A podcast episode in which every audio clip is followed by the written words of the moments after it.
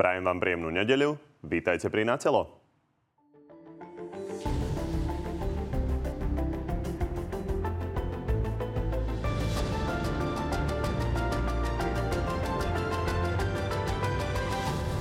Vláda napokon rozhodla o našich migoch. Na Ukrajinu pošleme 13 stíhačiek a protilietadlové systémy. Brusel a Spojené štáty nám za to dajú peniaze aj západné zbranie.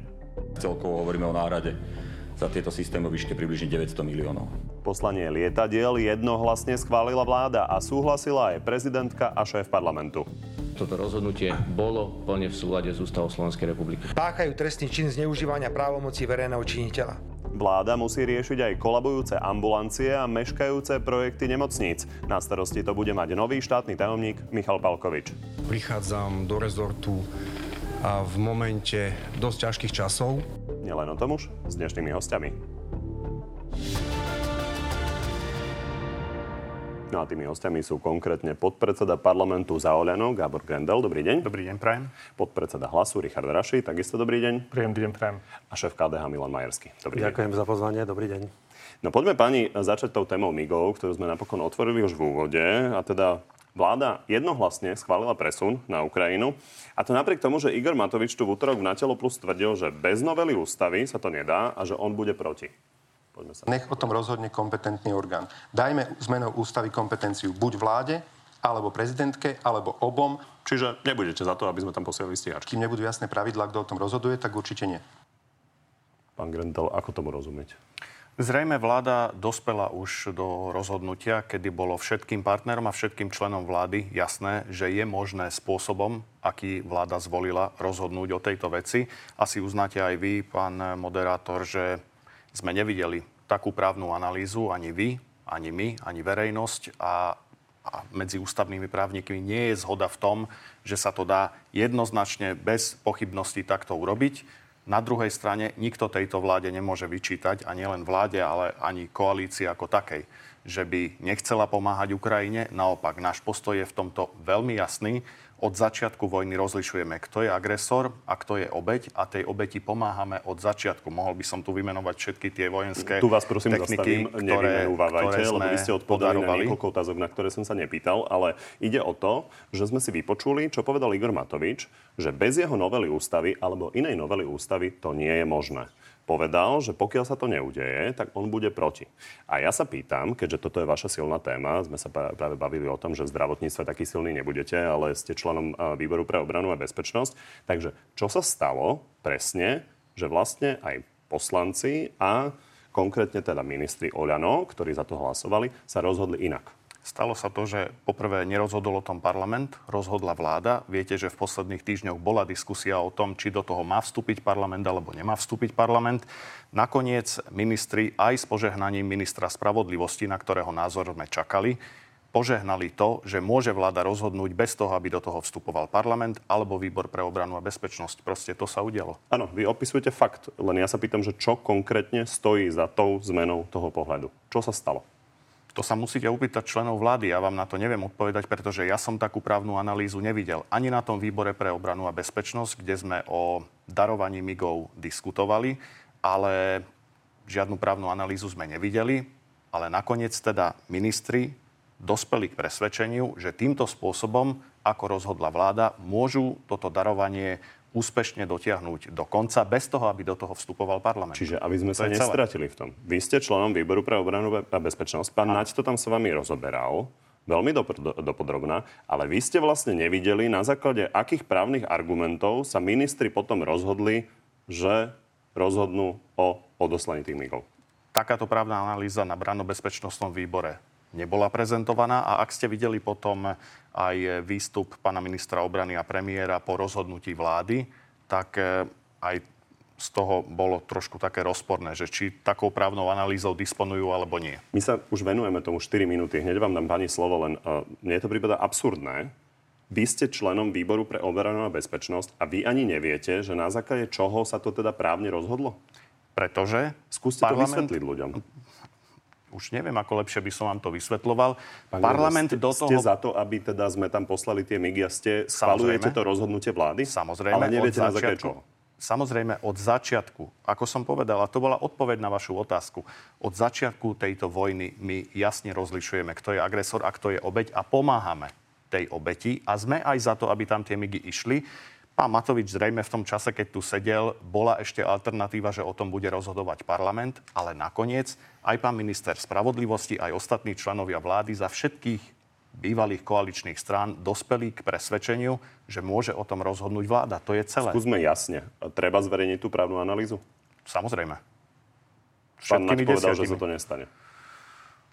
Tak sa o to pokúsime cestami, ktoré nám parlamentná demokracia a zákon o rokovacom poriadku umožňujú. Pán Mersky, ja som sa veľmi intenzívne snažil nájsť postoj KDH a teda prehľadal som e, váš oficiálny Facebook, našiel som tam, že tam máte nového experta na energetiku, že ste si upratali kanceláriu, že ste trafili basketbalovú trojku v novej telocvični a k tomuto, že vôbec nič. Vy sa vedome vyhýbate tej téme? Nie, nevyhýbame tejto téme. Veľmi jasne vám poviem stanovisko KDH k tejto téme tu a teraz. Možno tu je najlepší priestor na to, aby sme sa vyjadrili. Ste si to šetrili? Jasné. Eh, sme svedkami chaosu a tento chaos sa pretavil aj do tejto konkrétnej problematiky. Namiesto toho, aby ľuďom bolo jasne povedané, kto má rozhodnúť, sa tejto vláde podarilo rozdeliť národ. Národ je rozčesnutý na dve skupiny, na dve polovice a už nejaké možno 3 týždne, 4 týždne, možno viac ako 4 eh, týždne sa tu handerkujú, kto mal vlastne rozhodnúť. Boli sme svedkami tlačovej konferencii, na ktorej bol e, minister obrany a premiér. Jeden tvrdil, že je právna analýza, druhý tvrdí, že nie je právna analýza. Veď my máme priamo volený parlament. Prečo sa to nedalo do kompetencie Národnej rady, ktorá by rozhodla o tom, či majú alebo nemajú ísť migy na Ukrajinu? E, mne je jedno čudné, že donedávna, do piatku, bolo otázkou pre Olano, že či pôjdu alebo nepôjdu to, či dostaneme za nich 900 miliónov eur? Lebo mne sa zdá, že to nie je principiálna otázka pre Oľano, ale to, či nám niekto za to zaplatí. To je ďalšia vec. A druhá vec, ak by bolo KDH vo vláde, určite by neriešilo 5 týždňov pred celým národom, či pošleme alebo nepošleme, ako pošleme, s kým pošleme, tajne alebo verejne. KDH by najprv hľadalo riešenie, právne a legálne správne riešenie a potom by toto riešenie dalo tam, kde má byť na rozhodnutie. Opäť sme sa dozvedeli, čo by ste teda vy nerobili, len potrebujeme vedieť aj, čo by ste robili, aby sme ja si vedeli predstaviť, parlament. ako by ste sa... Scho- parlament. Čiže na to by bola potrebná asi novela ústavy, či? Právna analýza je alebo nie je? Veď to na jednej tlačovej konferencii povie premiér, že nie je a e, minister obrany, že je. Tak my vlastne vôbec ani nevieme, či je alebo nie je táto právna analýza. No len to, čo, čo sa týka parlamentu, viete, celý tento celý tento spor by nevznikol, ak by vláda nebola v demisii. Čiže ak hovorí pán Majerský, že ak by tu bolo KDH, tak by rozhodoval o tom parlament. No áno, ak by tu bolo KDH, tak tiež by bola vláda v demisii. Predpokladám, že nie. A ak by nebola, tak v tom prípade by o tom nemusel rozhodovať parlament. Chápeme sa. Ja som rád, čiže, že to takto hovoríte. Ak by to bolo KDH, vláda by nebola v, pa- čiže, v demisii. Čiže KDH celý... by bolo garanciou toho, že dovládne za 4 roky. Vy ste udržali uh, spory Richarda Sulika a pána Matoviča e, teda nejakým spôsobom v medziach. Dobre, tak to, to naozaj nevieme, ale v každom prípade, aby sme tomu rozumeli, takže v prípade, že by ste boli vo vláde, tak by ste boli za to, aby parlament aj bez zmeny ústavy odobril odoslanie tých migov a urobili by ste to tak? Určite áno, veď parlament je Dobre, priamo volený ľudom. Aj keby vláda nebola v demisii. Dobre, pani, poďme na stanovisko hlasu, lebo to je možno ešte trošku zmetočnejšie. Lebo pán Kmec, zahranično-politický expert hlasu, hovoril konkrétne vo februári na odoslanie migov toto. Nevidím tam nejaký veľký problém.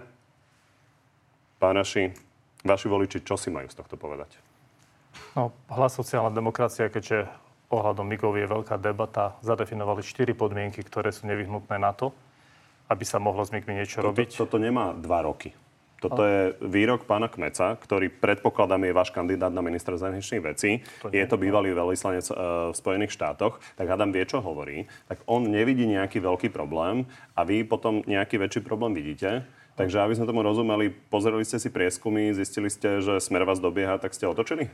Pán moderátor, pokiaľ mi necháte 25 sekúnd, tak skúsim urobiť aspoň jednu ucelenú vetu. Ja, Čiže ja vám bez problémov nechám, základ... len chcem povedať, že štyri podmienky hlasu sme aj v tejto relácii už opakovane počuli, tak, tak len aby sme rozumeli zmenu toho pohľadu. Dobre. Takže ešte raz.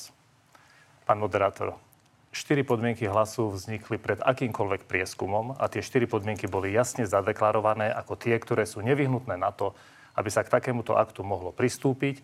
A tie dve, čo stále splnené nie sú, je pomoc ľuďom a preto sme hovorili aj o Lex Slovensko, nielen o Lex Ukrajine. A hovorili sme aj, aj o tom, a to je to základné, že tá pomoc musí byť legislatívne čistá, teda aj v súlade s ústavou. A čo vidíte na základe debaty, ktorá tu bola, tu neexistuje žiadna analýza, nič ani žiadne vyjadrenie ústavného súdu, ktoré by toto legitimizoval. Ja v každom prípade sa vláda rozhodla, je to rozhodnutie vlády, ktoré je platné. MIGy, ktoré boli teraz uzemnené, zrejme čas z nich odletí na Ukrajinu. Tým je téma uzavretá a ja verím, že sa začneme venovať tomu, čo tu ľudí naozaj trápi a to sú energie, zdravotníctvo a tak ďalej. To a tak som ďalej. rád, že sme to takto veľmi rýchlo vyriešili, čiže aby no, no, sme lebo, si lebo definitívne uzavreli, keďže môže byť uh, teda hlas kon- konkrétne vo vláde, tak len hypotetický príklad. Uh, tých migov má byť teda 13, vláda tam 10 stihne odoslať, vymýšľam si, stihne 10 odoslať, 3 nestihne. Keď hlas príde do vlády a bude to mať v rukách, tak tie 3 pošle tiež?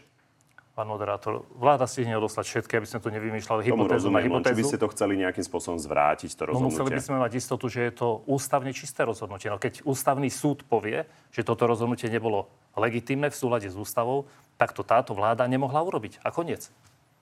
Pán Fico povedal, že on sa nebude obracať na ústavný súd, lebo by to trvalo možno 5 rokov, takže ústavný súd možno ale, bude ale rozhodovať ja si myslím, o tejto... že ústavný súd so svojím novým šéfom otázke. Fiačanom by o tomto vedeli rozhodnúť relatívne rýchlo. Čiže dáte to na ústavný súd? Nie, nedáme to na ústavný súd, podne na generálnu prokuratúru išiel. My ste povedali, že... Zo strany roz... Smeru? Zo strany Smeru, áno. Čiže žiadne ďalšie poda- podanie nedáme. Rešpektujeme rozhodnutie vlády, takto sa rozhodli so všetkou zodpovednosťou, aj s tým, že my tvrdíme, že to nebolo v súlade s ústavou a tým je to pre nás uzavretá téma a opakujem, verím, že sa začne táto vláda a Eduard Heger po sebe a po migoch venovať aj občanom Slovenskej republiky. Pán Grendo chcel niečo dodať? Iba dve poznámky. Viete, ktorá vláda rozhodla o tom, že migy končia a kupujú sa F-16 americké? Tam stál pán Pelegrini za pánom ministrom obrany Gajdošom, keď sa podpisovala zmluva, je jedna vec. A druhá vec, a druhá vec, sú aj lepšie e, výroky ako tento pána Kmeca, ktorý ste strihli. Pán e, predseda strany Pelegrini sa 14. marca vyjadril pred médiami, že on z tohto nebude robiť tému a nevidí problém v tom, že sa rozhodne o migoch a o 3 dní na to 17.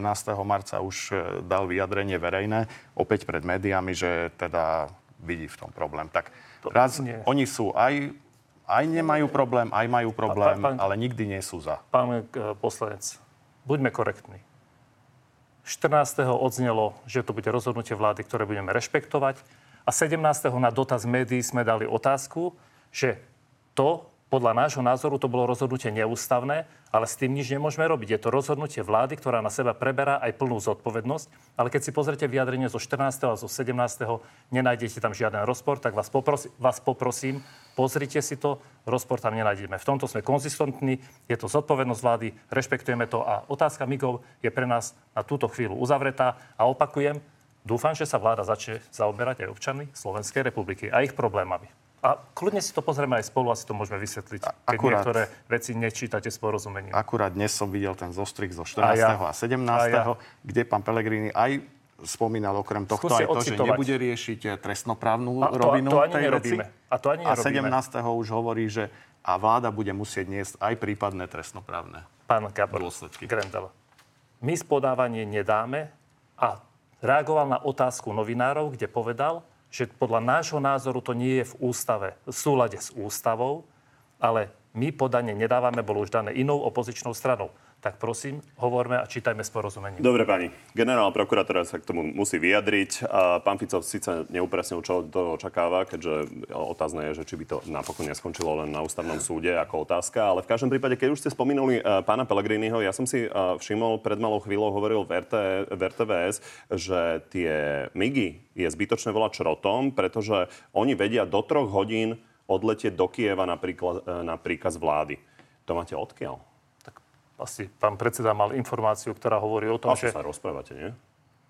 No, určite sa rozprávame, ale pán predseda Pelegrini mal informáciu o tom, že niektoré z tých migov sú také, že keď sa rozhodne, sú schopné odletieť na miesto určenia. tým chcel povedať to, že nejde o kopu šrotu, pretože pokiaľ máme informácie, tak s tými MIGmi už pracujú, alebo boli ich pozrieť nejakí ukrajinskí technici a časť týchto MIGov vie tohto šrotu, ako bol nazvaný nejakým predstaviteľom vlády, vie odletieť do Kieva alebo kde bude potrebné. Takže časť týchto migov zjavne je v takej kondícii, že odletieť vie. On zrejme nemyslel všetkých 13, takže nemyslel. Dobre, tak pán, pán Grendel, toto viete potvrdiť, že naozaj sú letu schopné a do troch hodín vedia odletieť? Sú také informácie, že niektoré tie stroje sú ešte letu schopné, áno.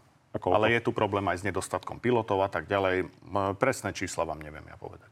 Počul som informáciu, že máme vlastne len 5 e, pilotov aktuálne. Poďme ale e, teda na tú náhradu, ktorú má Slovensko e, za tie MIGy dostať. Ideme tam posielať teda na Ukrajinu podľa rozhodnutia vlády nielen MIGy, ale aj systémy KUP. A Jaroslav Naď hovorí, že dohromady tá náhrada bude mať hodnotu 900 miliónov eur. Americká strana nám zatiaľ neumožnila zverejniť tú informáciu. Keď nám ju umožní zverejniť, tak to urobíme. Je to najmä kvôli tomu, lebo tú techniku, kde prebiehali mesiace rokovaní sa uchádzalo viacero krajín. A Slovenská republika e, bola tá, ktorá, bola, e, ktorá vyhrala túto súťaž, tak povediac. 200 miliónov má byť z Európskeho mierového nástroja, teda z Bruselu a 700 miliónov teda v nejakých zbraňových systémoch. Pán Grendel, je mi jasné, že aj keď viete, čo dostaneme, tak mi nepoviete, čo to je. Ja sa len pýtam, že či ste spokojní s tým, čo pán Naď vyjednal. Určite áno.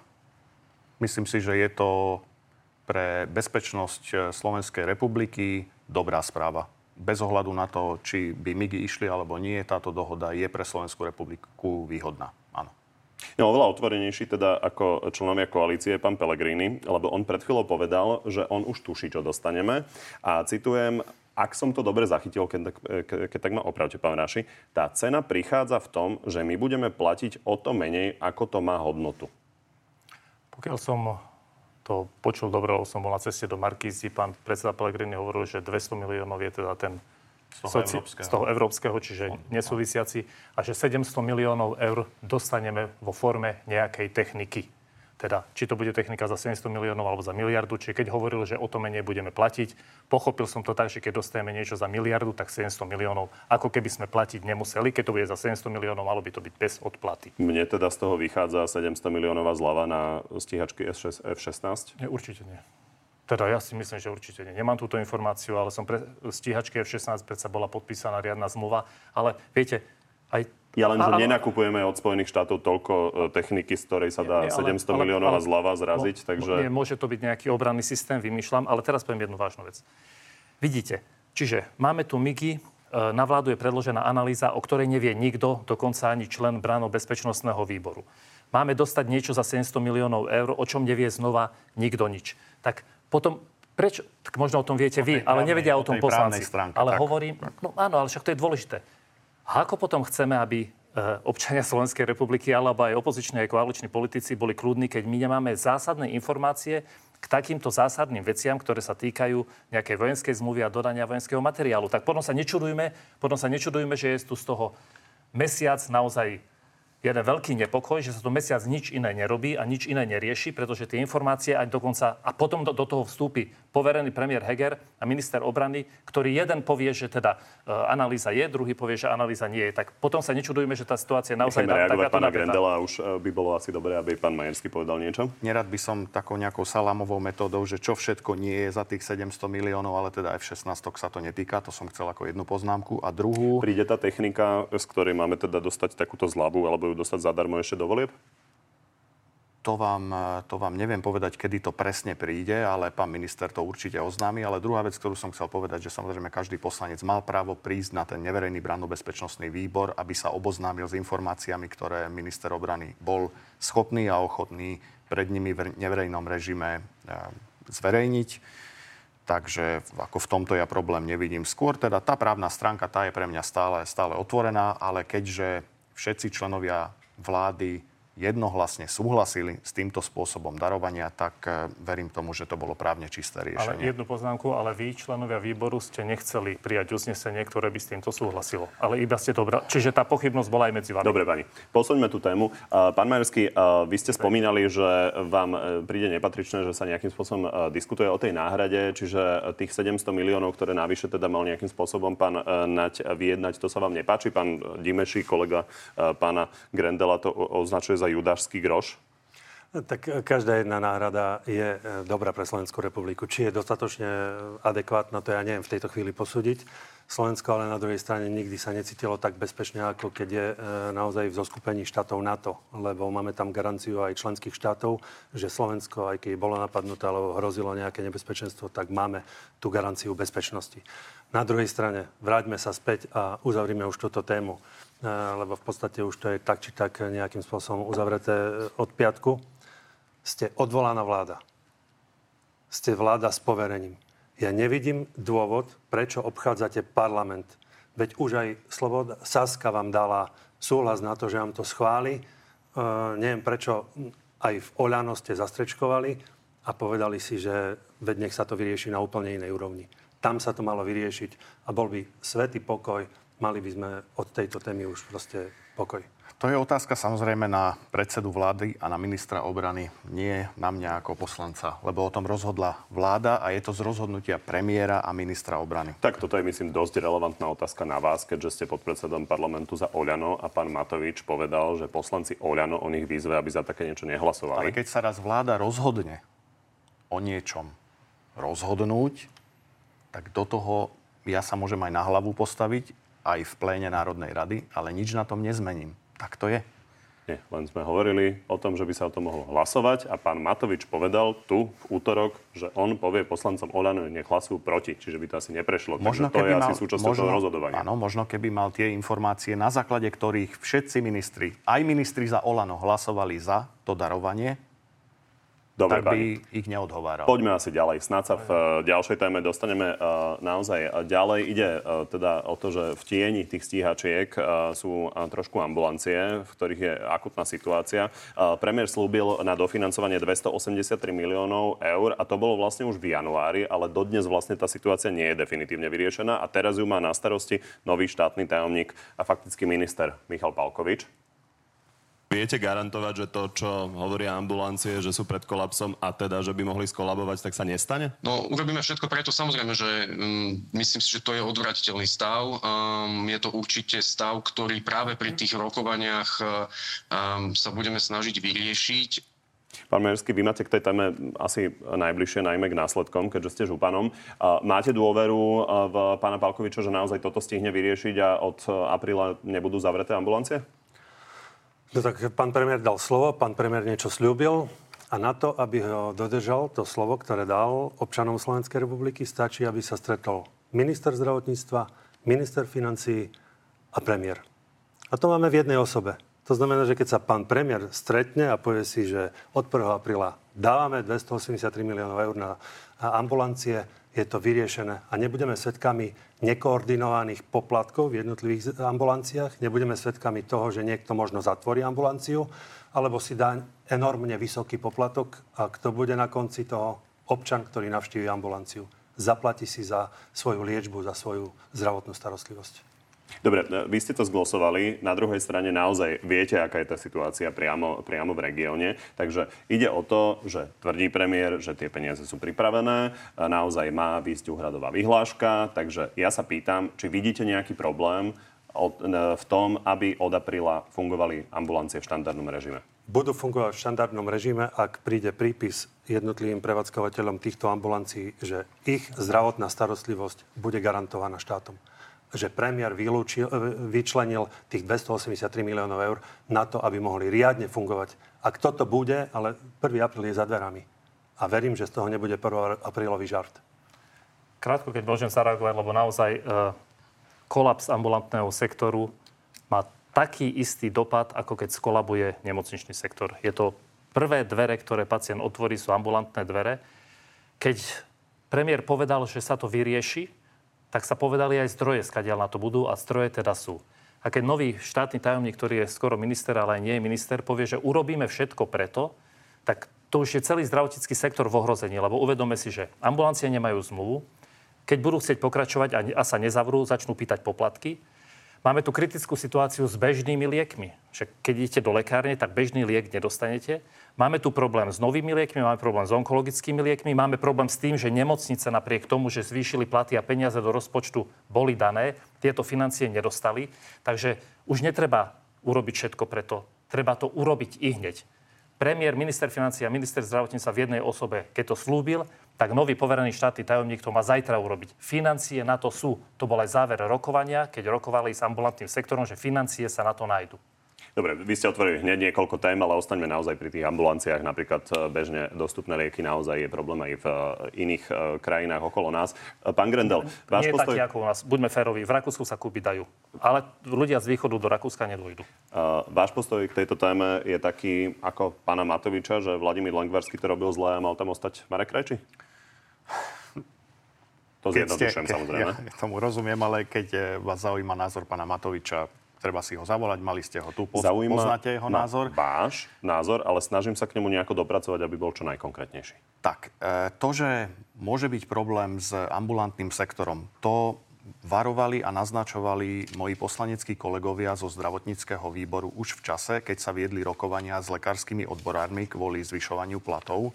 A keď sa uzavrela tá dohoda, ktorú nakoniec e, vláda uzavrela, tak e, moji kolegovia upozorňovali na to, že sa tá dohoda netýka ambulantného sektora a že je len otázkou času, kedy sa ozvú lekári práve e, z tejto časti poskytovania zdravotnej starostlivosti.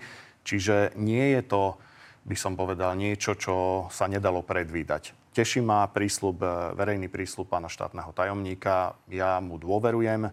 Myslím si, že jeho profesionálna minulosť je dostatočnou zárukou na to, že bude vykonávať svoju funkciu, i keď len štátneho tajomníka, dostatočne odborne a dobre a dôverujem jeho prísľubu, že sa to podarí vyriešiť. Len tá krátka poznámka. My už všetci veríme a naozaj my už všetci fandíme, aby sa to vyriešilo, lebo ide o život a zdravie. Toto nie je v rukách štátneho tajomníka povereného, toto je v rukách trojediného, ktorý je ministrom zdravotníctva, financie aj premiérom, pretože tu ide už len jedno rozhodnutie, aby financie išli na ambulancie a toto štátny tajomník bez urážky k jeho veľkosti rozhodnúť ani nemôže, lebo štatutárom je minister. A, a, tento podpis, a tento podpis premiér Heger doteraz neurobil. To znamená, že teraz, pár dní pred 1. aprílom, sme v riziku, že naše ambulancie nebudú mať zmluvy a nebudú poskytovať zdravotnú starostlivosť a prenesú to na našich občanov. Čiže toto je čisto rozhodnutie premiéra Hegera odvolaného a hovorím to aj preto, lebo ťažko je byť ministrom zdravotníctva, financí premiérom a budovať novú stranu. Uvedome si, že on má predsa jeho relácie, kde chodí sám, sú len o tom, že buduje nejakú novú stranu Olano 2 alebo Demokrati 1 a o ničom inom. Čiže hovorím to preto, že tento za, ne, on nestíha riešiť základné problémy a poskytovanie zdravotnej starostlivosti je základným problémom. Dobre, nechajme zareagovať pána Grendela a posuňme sa. Súhlasím, že štatutárom je samozrejme minister, ale pán štátny tajomník je tam práve na to, aby gro tej práce odviedol on. Áno, tá konečná zodpovednosť, ja, alebo ten podpis. konečný podpis je na premiérovi a chcem povedať, že žiadna vláda by si nelajsla, aby skolaboval ambulantný sektor. Nie len pred voľbami, ale nikdy. Takže... Neviem, skoro si to lajsla pri nemocničnom pamätáte. O to znie, či všetko musí byť doriešené na poslednú chvíľu a v posledných hodinách, ale posuňme sa trošku ďalej ešte. Michal Palkovič okrem toho, že musí riešiť túto situáciu s ambulanciami, tak musí vyriešiť aj akým spôsobom riešiť 200 miliónov z plánu obnovy. Minister Lengvarský, keď odchádzal, tak zverejnil teda už kompletný zoznam, ako sa má tých 200 miliónov rozdeliť. Najviac po 40 miliónov má dostať štátna nemocnica v Poprade, nemocnica Agel v Leviciach, takisto 40 miliónov, nemocnica Penty v Spiskej Novej Vsi. 40 miliónov. Pán Majerský, vy keď ste videli ten zoznam, boli ste spokojní s výsledkami tej komisie? Tak z časti som bol spokojný, z časti som sa pýtal vnútorne, že prečo napríklad e, na konci Slovenska, napríklad v Humennom, nedostala nemocnica svoje finančné prostriedky. Na východe Slovenska je naozaj rekordne vysoký nedostatok kvalitných zdravotných zariadení. A ešte tie, ktoré sú, napríklad nemocnica vo Svidniku alebo v Snine, majú byť podľa novej osn zrušené. Toto je nebezpečenstvo pre bežného obyvateľa, ktorý žije v koncových obciach na pohraničí, že zrazu jemu bude znemožnená základná zdravotná starostlivosť. Dobre, keby tu bol ktorý, ktorýkoľvek župan, tak zase určite hovorí o svojich nemocniciach. Mne ide o transparentnosť toho procesu skôr. Chcem sa opýtať, pán Ráši, vy stále opakujete uh, aj v tejto súvislosti, že z plánu obnovy sa bratislavské rásochy nestihnú. Čiže čo je vaše riešenie? Čo treba urobiť?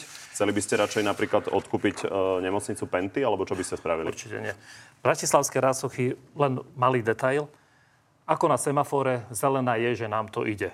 Tak tu máme červené a oranžové, už niektoré oranžové sú medzi tými červenými čo veľmi jednoduché svedčí o jednom. Rásochy sa postaviť nestihnú a jediný, kto tomu verí, je poverený premiér Heger, ale asi len preto, lebo nemá čas to naštudovať. Čo s tými peniazmi? Sme presvedčení, že rásochy sa z týchto peňazí nestihnú postaviť a potom to riešenie je jednoduché.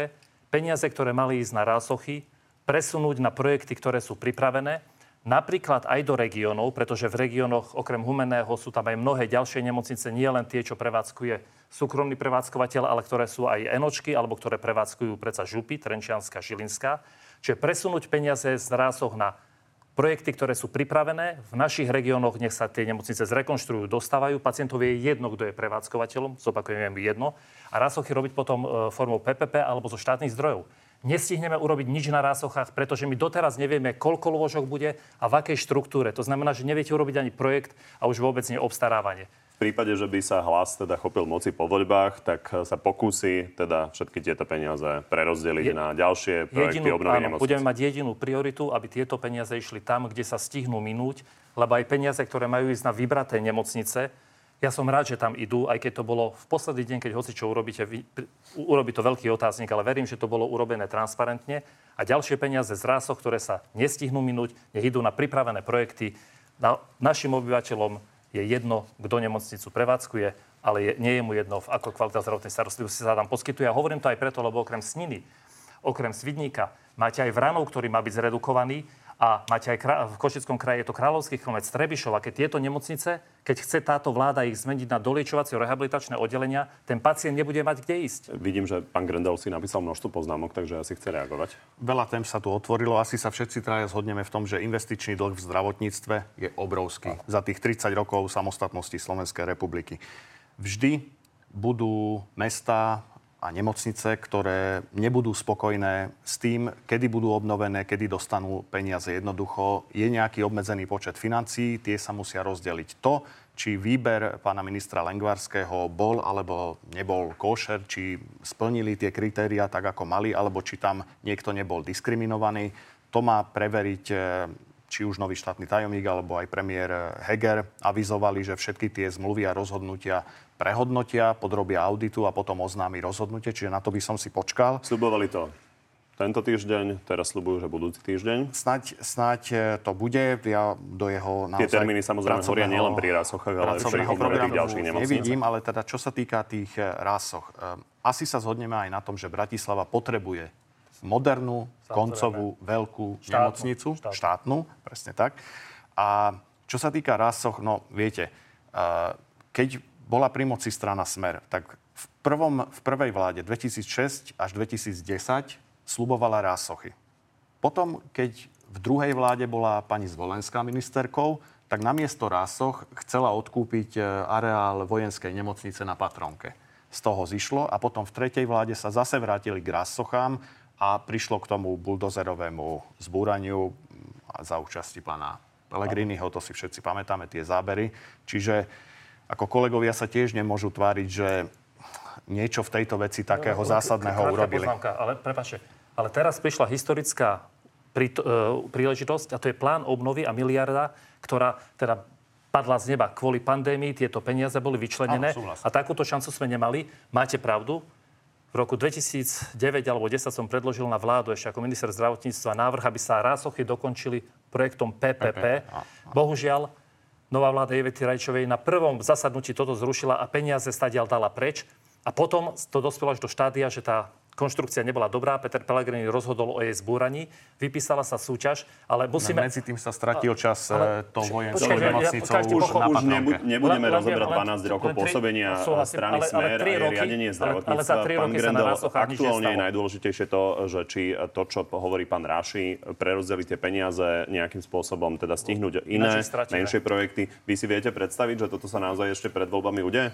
Bude to závisieť od e, informácií, ktoré zverejní pán premiér. Ja tie informácie nepoznám. Bol som z okolností minulý týždeň v Martine a tam musím povedať, že postupujú podľa plánu celkom e, svižne a dobre. Takže tam vyzerá, že aj z e, peňazí z plánu obnovy v krátkom čase, alebo v tom čase, ako si to naprojektovali a naplánovali, Veríme. bude dobudovaná Fandime im. Fandime. nemocnica. Ako naozaj ja fandím Martinu, ale napríklad ten, keď príde naozaj k nejakému prerozdeleniu alebo oprave, redukcii toho, čo už je prerozdelené, ak príde napríklad k zrušeniu dvojročných príprav, napríklad v Poprade, tak to bude katastrofa. Veď tam sa na tom napracovali ľudia, projektanti, je pripravený návrh na verejné obstarávanie a zrazu teraz práca týchto ľudí bude znemožnená a ideme od znova ja sa bojím, že aj, aj toto sa nebude rád stihnúť práve kvôli tomu, že znovu niekto ide revidovať nejaký, Dobre, nejaký uvidíme. Plán. Premiér naozaj slúbil teda, že už budúci týždeň sa teda kompletne dozvieme, aké sú výsledky toho auditu. Pani, poďme teraz na predčasné voľby a spájanie sa pred nimi. A hoci sa to teda začína dotýkať aj tej ľavej časti politického spektra, tak začnem tým pravým. Igor Matovič to tiež v útorok v Natelo Plus vysvetloval aj to, ako to bolo s tým nápadom pre Eduarda Hegera, že on má spájať teda politické sily podľa plánu pána Matoviča a potom budú mať dohromady viac hlasov. Uh, vraj idea bola jeho, ale premiéru teraz nenaplňa podľa jeho predstav, keďže sa spojil s Miroslavom Kolárom. Ja som večer predtým, ako to Eduard Heger oznámil, som mu hovoril, nech sa dohodne radšej s Janom Budajom a nech to postaví na zmene z dola, ale nie na strane pána Kolára. Vybral si Kolára, nechápu to v za ľudí, nechápu to v KDH, nechápu to v Aliancii a ja sa bojím, že vlastne týmto nepomohol tomu na začiatku. A keď ste to mali tak fantasticky vymyslené, tak prečo ste to neurobili rovno vy? A prečo by som to robil ja? Zase ja úplne rešpektujem ľudí, ktorí majú so mňa zimomriavky. Ja som není dilino, že, že neviem čítať situáciu. Pán Mersky, takže je to tak, že vy by ste do toho išli, len pán Heger to urobil s pánom Miroslavom Kolárom a týmto pokazil? Ja som nikdy nepovedal, že by sme do toho išli. KDH sa to hovorí pán Matovič, že to vlastne bolo nejakým spôsobom ním naplánované a že tak by to bolo rozumné. Takže či to pokazil pán Heger pánom Kolárom? Plány pána Matoviča necháme na pána Matoviča. Ja budem hovoriť o plánoch pána, e, KDH a to, čo sa deje v KDH. Náš plán je aktuálny a ten som povedal a hovorím stále dookola. KDH sa pripravuje na parlamentné voľby samostatne. Mňa len, mne je len ľúto, že parlament namiesto toho, aby pomohol ľuďom kvitne v populizme a namiesto toho, aby sa riešili problémy zdravotníctva, o ktorých sme teraz rozprávali, alebo napríklad, aby sa nezmyselný zákaz spaľovacích motorov vyriešil jasným postojom, tak namiesto toho sa tu e, rieši a diskutuje, kto s kým, proti komu, alebo to ste veľmi rozvetvili tú odpoveď. No jasne, možno, že som ju rozvetvil. Možno lebo, preto o nej budeme diskutovať dlhšie, ako by bolo nutné, keďže ste zahrnuli aj spalovacie motory teda do Áno, tejto debaty s pánom Hegerom. Lebo to sú konkrétne problémy ľudí a namiesto toho sa tu rieši, kto s kým proti komu. Preto som Pán to musel predseda, Podľa mňa, keď mi odpoviete na dve, tri otázky, úplne jasne môžeme ísť bez problémov ďalej. Takže len sa chcem opýtať, či je to naozaj tak, že keby tam nebolo spolu a pán Kolár, takže potom by bolo pravdepodobnejšie, že by ste do toho išli. Či toto bol naozaj ten neurologický bod? KDH si nenechá rozobrať pro, program KDH jednotlivými politickými stranami, ktoré, ktoré by do toho mohli vstúpiť alebo vniknúť. Čo by potom ostalo pre konzervatívneho voliča? Veď aj pán Kolár má iné pozeranie, nazeranie na politiku na Slovensku, ako by riešil problémy. KDH je tu ponukou pre konzervatívneho voliča. Čiže keby to, to bolo na báze pána Budaja, tak e, nič by to nepomohlo. Mm, nič by to nepomohlo. Dobre. Pán Grendel, pán Matovič tvrdil, že má ten plán celý spísaný v sms a že ho teda posielal e, pánovi Hegerovi. E, vy viete niečo o takom pláne? Neviem, či toto sú naozaj tie, tie veci, ktoré pomôžu aj tomu stredopravému spektru zmobilizovať voličov pred parlamentnými voľbami. Na čom to mne osobne, Matovič, tak na čom, ja preto na to na čom, na čom či to viete verifikovať. veľmi záleží, pretože prieskumy verejnej mienky naznačujú, že je tu istá šanca, aby aj po voľbách vo septembri vznikla stredopravá bráda, ale OK. E, čo sa týka tejto veci, ona nám bola na poslaneckom klube, nebudem o tom nejak podrobnosti vynášať, ale bola nám odprezentovaná na poslaneckom klube v istom čase za účasti obidvoch aktérov a na tom poslaneckom klube to bolo odprezentované v tom duchu. Áno, že je to nápad Igora Matoviča.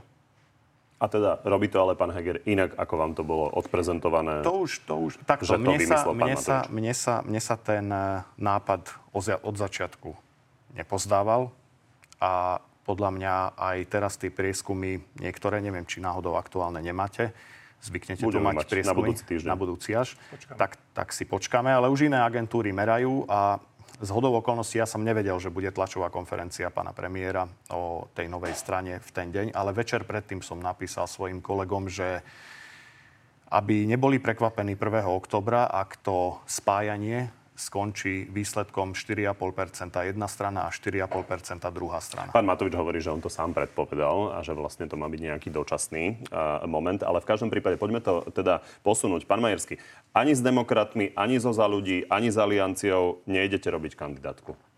Nejdeme robiť kandidátku. KDH sa pripravuje na parlamentné voľby samostatne. Na druhej strane KDH má otvorenú svoju kandidačnú listinu. Stranu Kto má záujem? Pána Grendela novú tu nechcete? My sme s politickou stranou Nova vôbec nediskutovali. Takže toto je Lebo pán Matúš tvrdí, že keď sa nespojíte s niekým, tak budete pod 4%, respektíve na 4%. Ale to sú názory pána Matoviča. Tie ma v tejto chvíli naozaj nezaujímajú. Pán Gredel, vy ste Eduarda Hegera odmietli. A tiež teda ostávate po boku pána Matoviča. Prečo? Ja som nikoho neodmietol, ani som po nikoho e, boku sa nerozhodol zatiaľ zostať, ako som to ja hovoril si si prečítal tejto... rozhovor pre postoj vašej kolegyne Andrejovej nový Hegerov projekt voliť nebudem, nič konzervatívne v ňom nevidím, tak asi to nie je tak, že ho nebudete voliť, ale vstúpite do ňoho? To je... Dajú hlas nové. To je, to je vyjadrenie pani poslankyne. Odo mňa také vyjadrenie určite nenájdete. Odpovedal som aj Či tu vy si u vás... niečo iné? Odpovedal som aj tu u vás, že v apríli budeme mať e, snem strany, kde o tom budeme diskutovať. A aj tu u vás som hovorila, hovorím to všade, ja budem voliť kandidátov hnutia Nova, ale na akej kandidátke to bude, to rozhodneme až na tom sneme. Čiže je. je možné, že aj u pána Hegera to bude, napriek tomu, čo hovorí vaša kolegyňa. Ak ste čítali celý ten rozhovor, tak e, moja kolegyňa sa vyjadrovala najmä v tom duchu, že teda ona je známa tým, že je konzervatívna politička a že v tej, v tom projekte Demokrati nič konzervatívne nevidí. Um, s tým sa asi dá súhlasiť, ale ešte raz, ako to bude, ako sa rozhodne nová, to bude možno, za novú že aj táto maličká strana sa ešte môže rozdeliť? Nebudem špekulovať, čo je a čo nie je možné. Dobre posneme, sa dozviete. Poďme na pána Rašiho. Ako som už spomínal, teda aj to ľavé spektrum nejakým spôsobom sa aktivizuje. Pán Danko sa snaží dohodnúť s Tarabovcami, aktuálne a Kufovcami, teda s ľuďmi pôvodne z kandidátky Kotlebovcov. A toto k tomu dodáva. Fico aj Pellegrini opakujú tú istú chybu, že vidia len svoje strany a nepočítajú s tým, že po voľbách bude treba zostaviť okamžite vládu? Pán Danko, zdá sa, to cíti tak, že sa ako si odťahujete od neho? Ale pán Danko to cíti zle, lebo my sme pri ňom nikdy neboli. A tak, ako sme deklarovali oficiálne, hovorím to aj tu, Hlas sociálna demokracia pôjde určite do volieb samostatne, ako samostatná strana, nebude robiť žiadne koalície predvolebné a preto ani s pánom e, predsedom Dankom nekomunikujeme o povolebnej spolupráci a nerobíme to ani s inými. Takže ideme určite sami, chceme Máme svoje priority. Prajete mu, aby sa dostal s Tarabovcami do parlamentu a mohol potom s vami vytvoriť tú koalíciu tak, ako on si to predstavuje? No ja prajem pánovi Dankovi najmä veľa zdravia. Nič iné nie je dôležité a u neho ma teda ani iné až tak netrápi. Ale musím povedať ešte jednu vec, lebo všetko sú to dôležité a aktuálne témy. My ideme do volieb s tým, aby sme sa po troch rokoch hádania a škriepenia tejto vlády začali venovať regiónom, občanom, podnikateľom a ľudí, ľuďom, ktorí žijú v akomkoľvek kúte Slovenska. A hovorím to preto, lebo aj v tejto relácie tu vznikli aktuálne témy, ktoré nám úplne zabránili tomu, aby sme sa venovali zdražovaniu. Dotkli sme sa zdravotníctva, máme tu podnikateľský sektor, máme tu naozaj seniorov, máme tu obrovské problémy a všetky politické debaty aj preto, že pán Heger si vymyslel nejakú svoju novú stranu Olano 2, zanikajú. Aj preto sa nestíha venovať tomuto štátu, aj preto tu máme toľko My problémov. sa samozrejme inflácii budeme venovať a viackrát sme sa aj venovali. Ja som sa snažil zostaviť samozrejme ten scenár tak, aby každý ja z vás bol dostatočne odborne schopný na to reagovať. To je chyba Hegera, ja si myslím, nie vaša. Konkrétne nie všetci by ste scho- e, boli schopní primárne reagovať na infláciu, ale určite sa o nej budeme baviť aj ďalej.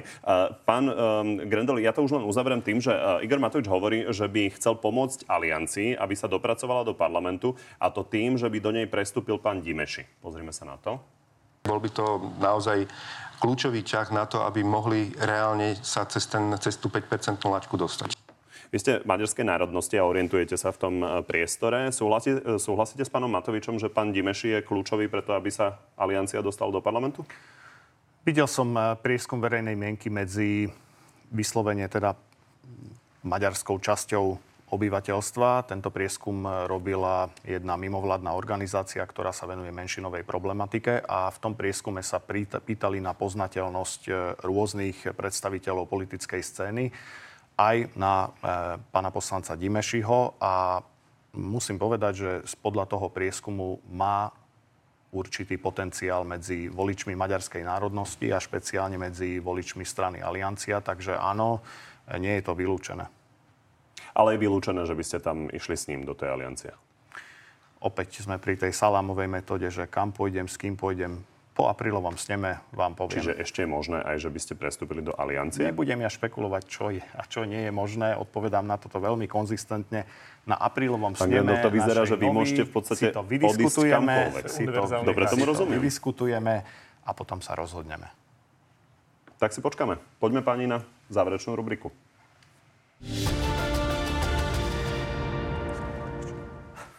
Do hlasu sa nechystáte, to spomínal pán Raš. To viete potvrdiť. To teda nie. Dobre. A, tak Ale poďme na áno, nie. To, to nie. Hlas predkladá no, zmenu ústavy, ktorá má pre budúcnosť vlastne riešiť situáciu, ktorá tu vznikla s pádom vlády a predčasnými voľbami. Chce, aby boli do 120 dní automaticky. Budete hlasovať za? Zatiaľ e, som e, si ctím tú koaličnú zmluvu, ktorá hovorí, že na, za, opozičné, za opozičné návrhy nehlasujeme ale ako s myšlienkou toho nápadu nemám problém. Ak by sa KDH dostalo po voľbách do vlády, zdáte sa funkcie Prešovského župana? Podľa toho, s akými percentami a, koľko, a akú vládu by sme tvorili. Čiže je možné, že by ste vymienili ministra za župana napríklad? To teraz e, nechcem komentovať, to je ďaleká otázka. Dobre.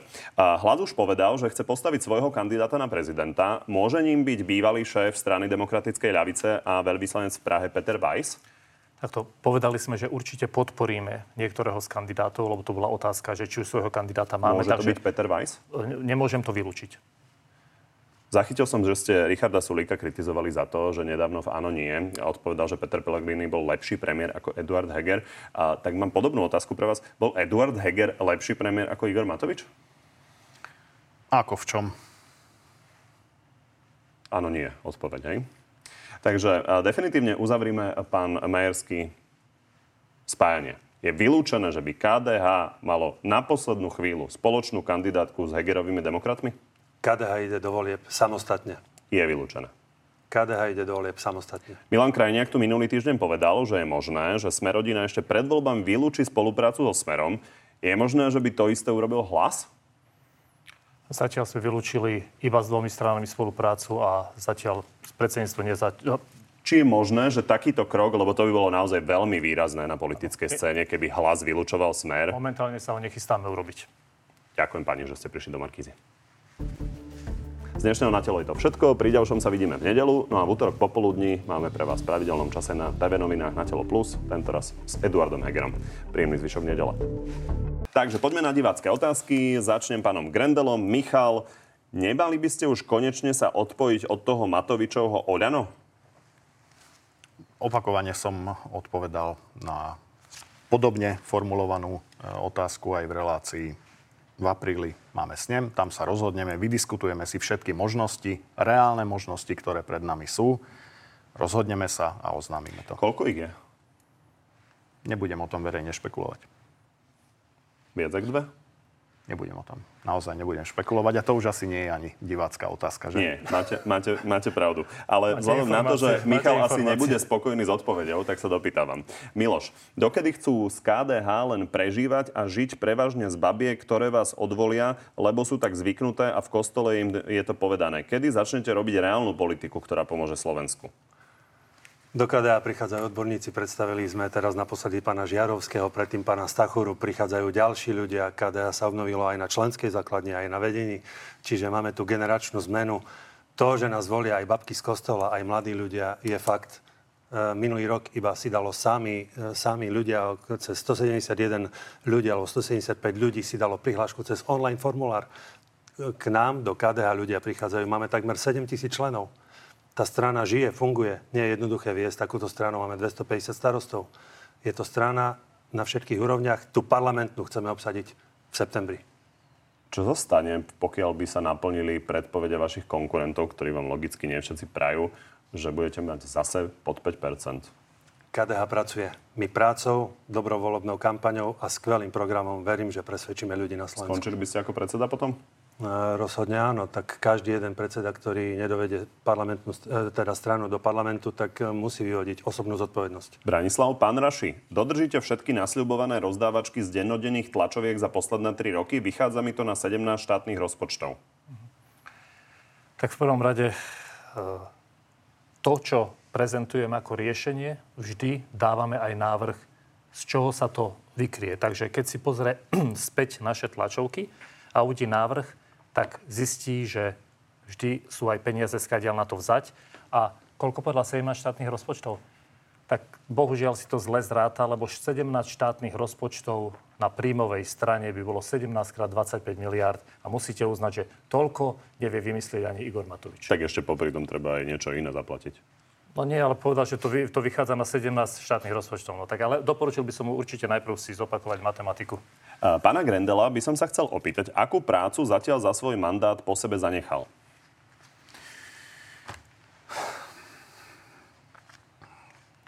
To je...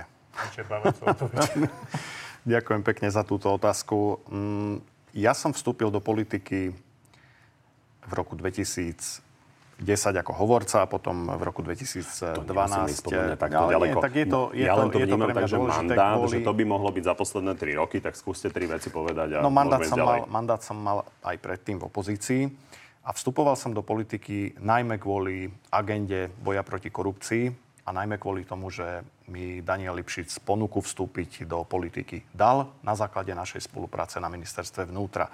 A myslím si, že veci, ktoré sa v tejto oblasti urobili, samozrejme, že za uplynulé tri roky, ale v tej oblasti sme veľa vecí sa snažili urobiť a upozorňovať na to v parlamente aj v tej opozícii, ale za ostatné tri roky, čo sa nám podarilo v tejto oblasti presadiť a aké budeme mať výsledky, si myslím, že hovoria sami za seba. No dobre, asi e, uznávate, že neriadíte policiu, a, takže čo robia vyšetrovateľia, to naozaj a, e, nie vám, vám sa to nedá pripísať na vrúb, tak skúste povedať dve, tri veci, ktoré vy osobne ste pre, presadili, vy ste ich iniciovali. Za najdôležitejšie rozhodnutie tohto parlamentu aj s mojim prispením považujem to, že bol Daniel Lipšic zvolený za špeciálneho prokurátora a to nebola samozrejmosť. Ste presvedčení, že KDH dostane 5% a viac, ak sa nebudete spájať? Som o tom presvedčený. KDH pracuje. Prácou človek dokáže priniesť aj výsledok pre stranu, ale hlavne pre túto krajinu. My prinášame riešenia a na tom chceme stávať aj kampaň. Pán Raši, viete mi povedať, prečo ste za 12 rokov nepostavili jednu nemocnicu a pán Pellegrini fotil plesne? Takže krátky historický exkurs. Narodil som sa Áno, za tých 12 rokov sa nemocnice postavili a dovolte mi, aby som zopakoval. Na novo postavený Východoslovenský ústav srdcovo chorôb, na novo postavený Stredoslovenský ústav srdcovo chorôb, na novo postavené detské kardiocentrum, komplexne zrekonštruovaný Východoslovenský onkologický ústav, dostávané monobloky a mnoho a mnoho rekonštrukcií. Bohužiaľ, toto sú slova, ktoré používa pán Heger alebo pán Matovič. Treba sa ísť pozrieť na tieto nemocnice, aby človek videl, aké sú krásne. Noro, Koho si viac v politike váži? Matovič alebo Heger? To je otázka na, na vás. Keď bola na mňa, mám odpoveď. Ja si vážim všetkých svojich kolegov. Koho si viac v politike váži? Matovič alebo Heger? To je pomerne jednoznačná otázka. No, vážim si všetkých svojich kolegov. Rovnako? Áno. Jozef, prečo pán Majerský odmietol Zurindu? KDH ide samostatne. Zurinda prišiel s niečím, čo už dnes neexistuje. Modrá koalícia dnes už nie je. Takže prečo máme sa vrátiť k tejto otázke opäť? Toto je za nami. Poďme ďalej. My pozeráme dopredu. My sa pripravujeme na parlamentné voľby. Proste nebolo to pre vás zaujímavé. tak. Po voľbách radšej Smer alebo SAS? Rozhodnú voliči, aké budú výsledky. Preto sme povedali, že sa nebudeme nejako a považujeme za neúctivé sa vyjadrovať akýmkoľvek povolebným... Uh... To, to je zaujímavá odpoveď. Rozhodnú voliči, len voliči nemajú anketový listok, že či majú ísť hlas radšej so Smerom alebo z SAS. Takže predpokladáme teda, že nejako tie voľby dopadnú, keby sa tam dostali tieto dve strany. Vylúčili sme, doteraz sme vylúčili iba dve strany. K iným povolebným koalíciám sa nebudeme vyjadrovať, ale jedna dôležitá vec. Určite nie je pravdou, určite nie je pravdou, že by sme rokovali z SAS alebo z PS o povolebnej komunikácii, pretože uh, povolenej spolupráci, pretože PS je pre nás jedna neznáma internetová strana, ktorá nepredstavila žiadne riešenia a bohužiaľ SAS sa ukázala ako stranou, e, prepačte mi to, babrákov, ktorá na čo siahne do pokazy. Julius, aj antisociálnou. toto je pre všetkých no, ešte ale posledné. odvolanie vlády ste spolu celkom dobre No a ani, ani to nevedeli zvládnuť. Viete, potom jej chceli vysloviť nedôveru. Dôveru teda. Ešte dve pre všetkých. Uh, Julius, čo hovoria na zatýkač na Vladimíra Putina a jeho komisárku za vojnové zločiny? Tie vojnové zločiny, pokiaľ viem, boli násilie a odlečenie detí do Ruska. Predpokladám, že o tom to je. Tak je to jednoznačne. Genocída, ktorá sa páchá na ukrajinskom ľude, je zrejmá a jasná. A vojna na Ukrajine bude dovtedy, kým Rusko nedvihne kotvy, neodíde preč. Ako náhle odídu, bude na Ukrajine mier a pokoj. V tomto sa s pánom Majerským určite zhodneme. Sme súčasť európskeho priestoru. Toto rozhodnutie musíme rešpektovať. S nevôľou? Nie, nie. Rešpektujeme ho tak, ako musíme dané. rešpektovať znie, akože sa nám to nepáči. Rešpektujeme. Dobre. Uh, Milan, mala by prezidentka vymenovať úradnícku vládu? To je opäť na všetkých troch. Ona už je viac menej takmer úradnícka, pretože aj viacerí členovia vlády, ktorí boli nominovaní za Olano, už v Olano nie sú. Ďalší členovia vlády tam nemajú žiadnu stranickú príslušnosť, takže dnes e, tá vláda už naozaj vyzerá tak, by som povedal, odlišne ako v priebehu toho volebného obdobia, kedy došlo k e, výmene premiéra. Tak ešte môže vymeniť premiéra prezidentka tou výmenou tej vlády. Je to, je to jej možnosť, jej kompetencia. Ne, nebudem jej v tomto... Milan sa pýta, či by mala. No, a áno, zaujímalo a to- by od pána Grendela, od pána tu od pána Majerského, čo si pán Ja Grendel tam, myslí. ja tam nevidím eh, nejakú eh, pridanú hodnotu. Chápem. Mala a verím, že to ešte stihne urobiť, pretože toto nie je žiadna ani náznakovo úradnícka vláda. To je normálne jeden Heger, Naď, Káčer, Hirman a ostatní, ktorí sa dostali a boli nominovaní stranou Olano, ktorá je v parlamente a ktoré nemali tú odvahu, aby odstúpili zo svojich pozícií a teraz zneužívajú limuzíny, zneužívajú svoje posty, budú zneužívať štátne peniaze na svoju predvolebnú kampaň. Nemajú tam čo, títo ľudia čo robiť, keď odišiel Peter Pellegrini a vytvoril nový politický subjekt, odišiel aj ako podpredseda e, parlamentu. Tak toto je kultúra a takto by to mali robiť aj títo a nie to ešte sa zneužívať. Asi všimnite, Hegera v každej relácii, čo je, robí PR svojej strane Olano 2 alias pseudodemokrati. Milan odpoveda Milanovi. Voľby mali byť v júni a táto otázka by bola irrelevantná. Súhlasím. Takže to Mali ste sa dohodnúť so Saskou, keď ste dodali podpisy na vyslovenie nedôvery vláde. Mali ste sa dohodnúť, že budú predčasné voľby v júni, že to je vaša podmienka, aby ste im tie hlasy dodali. Áno, ale vidíte, čo robí Saska, tak tí ani nevedia, čo robia. Ďakujem. Ďakujem. Ďakujem pekne.